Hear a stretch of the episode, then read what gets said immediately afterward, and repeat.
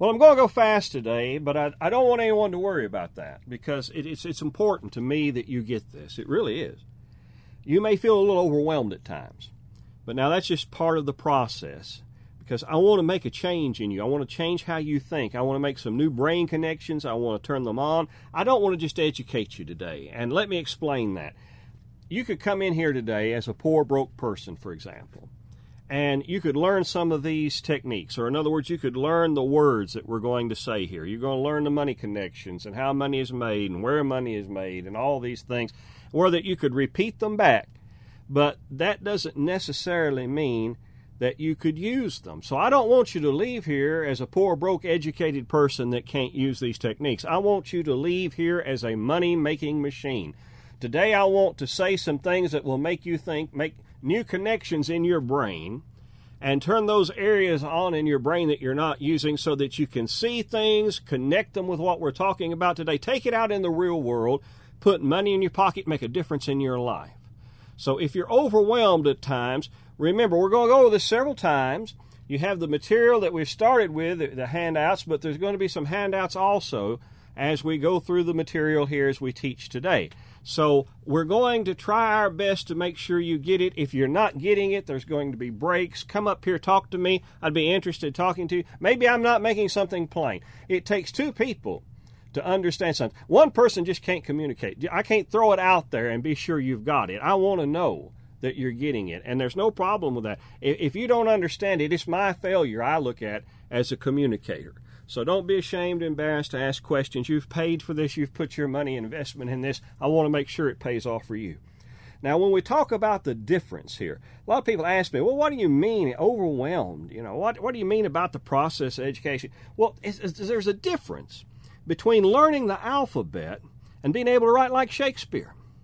Now, you can repeat the alphabet by memory without any thought, but to use the alphabet like a writer like Stephen King or Edgar Allan Poe or any of the modern writers that we have today, you have to be able to think and use some imagination. Now, I, a lot of places you just get the alphabet in our formal schools. A lot of times you just get the alphabet, or that is the outline, the skeleton of these things. But today we want to be able to help you take that alphabet, or that is the skeleton of this, and to be able to carry it out and use it in the real world. So that is my goal today. Now, my old speech and communication teacher, she told me that you should tell people before you talk to them really about the subject that you should tell them what you're going to tell them. So I'm going to tell you first, we're going to go over this rather quickly at first. I'm going to tell you what I'm going to tell you. And then we're going to go back and cover it in detail. She said, Go back then and tell them what you want them to know. I'm going to do that. I'm going to tell you what I want you to know. And then she said, Then after you get through, she said, Tell them what you told them. And so that means review. We're going to go back and review after we cover this material. Now, since this course is How to Make Money, it's one of those three steps to wealth courses, but the name of this course is How to Make Money, of course. Since that's the name of it, I'm going to remove the suspense right now by asking and answering the question How do you make money? How do you make money? Uh, uh, money is made by exchange. Now you can all go home. We're through now. Well, there is a little more to it than that, but it's really not it, it's really not that complicated. We need to keep it simple. We need to think of that. Money is simply made by exchange. Now, we exchange things for money. Someone said products and services. Okay, products and services. Well, that's good. Uh, that's right. But if you have a service, that is your product. And I want you to think of it that way to keep this simple. It's another way of looking at things. I realize that. And I'm not criticizing you, man. I'm glad you brought that up but it's another way of looking at things and it keeps this simple. So you, if you have a service, your service is your product. So when we exchange products for money, uh, here's another way to say this to open up your thinking maybe. We think of selling things for money. We think of that commonly. We have salespeople. We think a lot of times of selling things for money. But I want you to think about bartering for money bartering for money. Are, are you all familiar with that word barter? When I go into high schools, a lot of times that's a word that's not used anymore. It's come fallen out of use. But we used to talk about barter when people used to trade furs and skins and fish and such, and they would go in town, they'd trade that for beans and flour and bacon and so on. And it's a trade. It's just trade. We're bartering for something.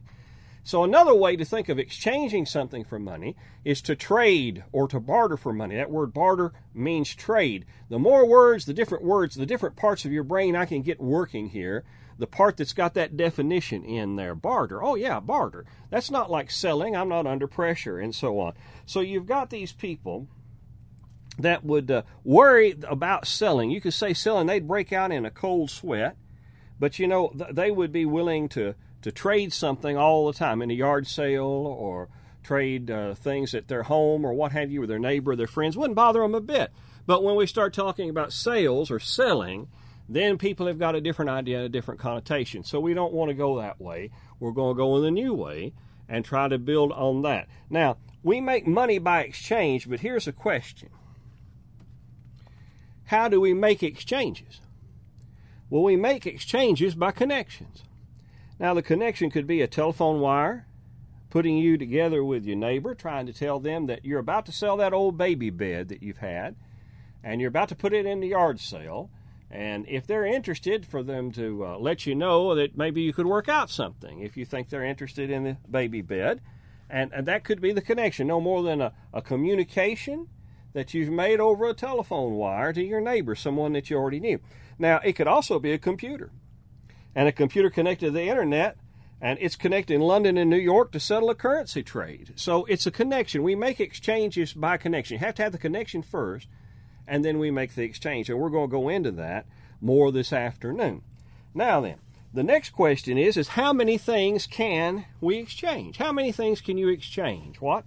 A million? A million? And you said, what, more than a million? More than a we got a million? We got more than a million. Feel like I'm an auctioneer. Anyone else? Infinite. Infinite. Well, that would be the winning bid if we were going to have an auction. Infinite number of things. Well, this is a little of a trick question. And really, there are only six things when we look at it in this new way of looking at things. We're trying to, to make it a simple way that we can make a process that you can make money and make it money easily. So there's only six things in this way that we look at things. And I told you I was here to make you think differently and to make you think, period. Well, what are those six things? Can you think of what those six things are? Now, I've got everybody shy now. You can only trade what you have, what you can do, what you can get, what you know. Now, I'll promise and a lie. Now, I'll go over that again, but we're going to give a handout. You can only trade what you have. You can't trade it if you don't have it, can you? what you can do, what you can get. Yep, if you don't have it, if you can get it, you can trade it. What you know, a promise, and a lie. Now that I've answered that question, I'm going to give you a handout on that, and uh, we'll go. We'll get back to that later. I just didn't want to have the handout out so you could re- just read off and answer that. Now, I'm sorry. A lie, yes, uh, you can exchange a lie for money. We call that fraud. And I don't have a course on that, but there's probably some out there. Now, how many ways can you exchange those six things? We've decided that money is made by exchange or barter or trade.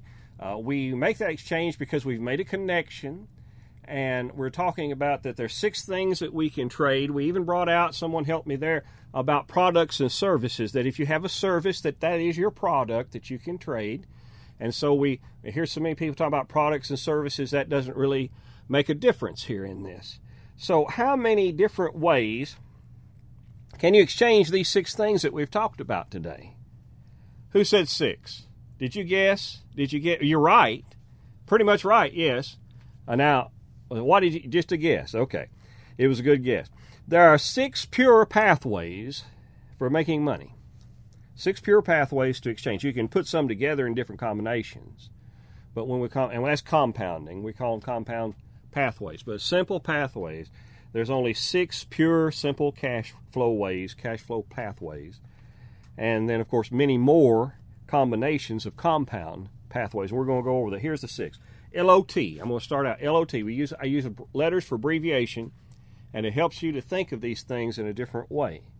Because the more ways we think of something, the different ways we look at things, the different possibilities we have, then it brings out more opportunities and more profit. That stands for labor over time, LOT, labor over time. Now you notice I didn't say hourly pay. Because I want you to think of this differently. So we're going to use some different terms, different words, different definitions than you're used to hearing. So you're going to look at things differently. You're going to think about things differently because we're not using the same old words and definitions. PAR. PAR. We're going to have a handout on this, I promise.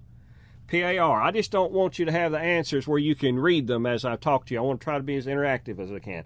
PAR, that means payment after a result. Payment after results. You do something, then you're paid for it.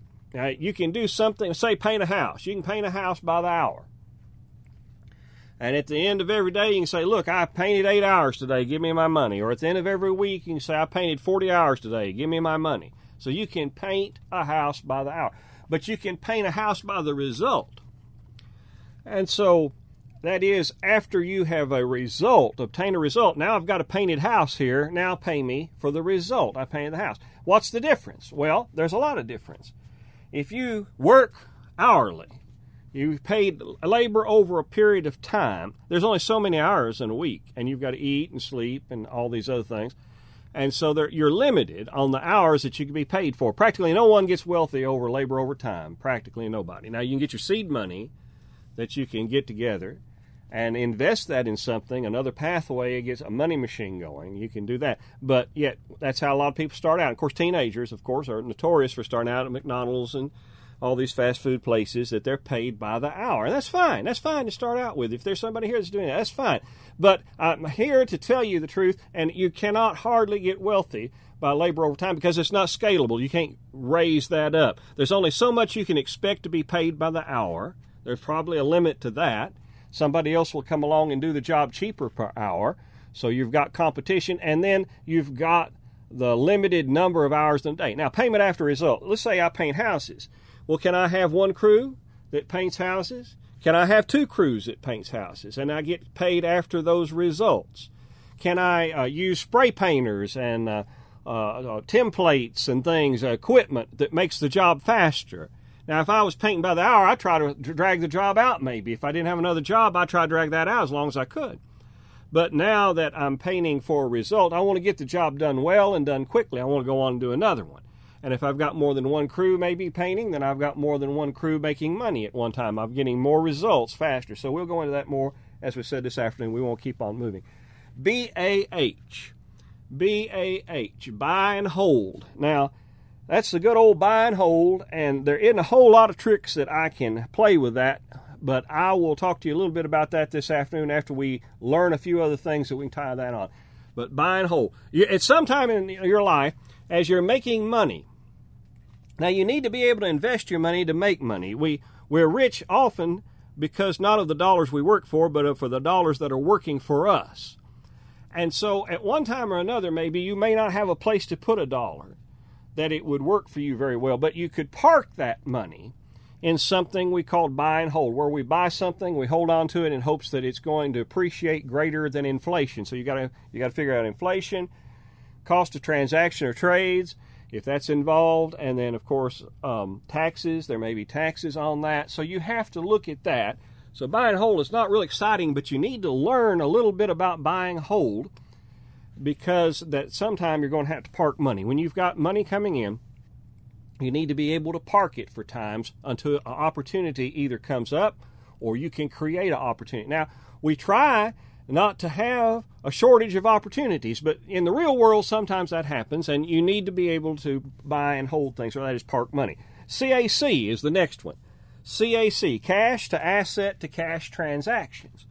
Now, you see this every day. You take part of it. When you buy gasoline, somebody's buying gasoline, and then uh, they're taking cash. They're turning cash into gasoline, which is now an asset, and then they turn the gasoline back into cash again at a higher rate at a higher rate. It's easier for you to buy a tank full of gas than a tanker truck full of gas. And because of that convenience or the ability, even the ability to do it at all, then they are able to charge a premium for that. So, you know, these stores, now, of course, we won't get into some of these discount stores now. They have what we call mortgage merchandise, or that is, is that the manufacturer, distributor, they um, own the merchandise sometimes and they put it in the stores now and the store doesn't have to pay for it. And the, when it's sold, the computer system will pay whoever it is that actually owns the merchandise. But the old way of doing it, and people, a lot of people still do it today, is they take cash or a cash substitute. Credit is a cash substitute, and they buy an asset, whether it might be uh, a truckload of drills, uh, mechanical drills that would drill holes, you know. Uh, and so they buy a truckload of something. They, they convert their cash into an asset. And then uh, there's always the time and location value of assets and money.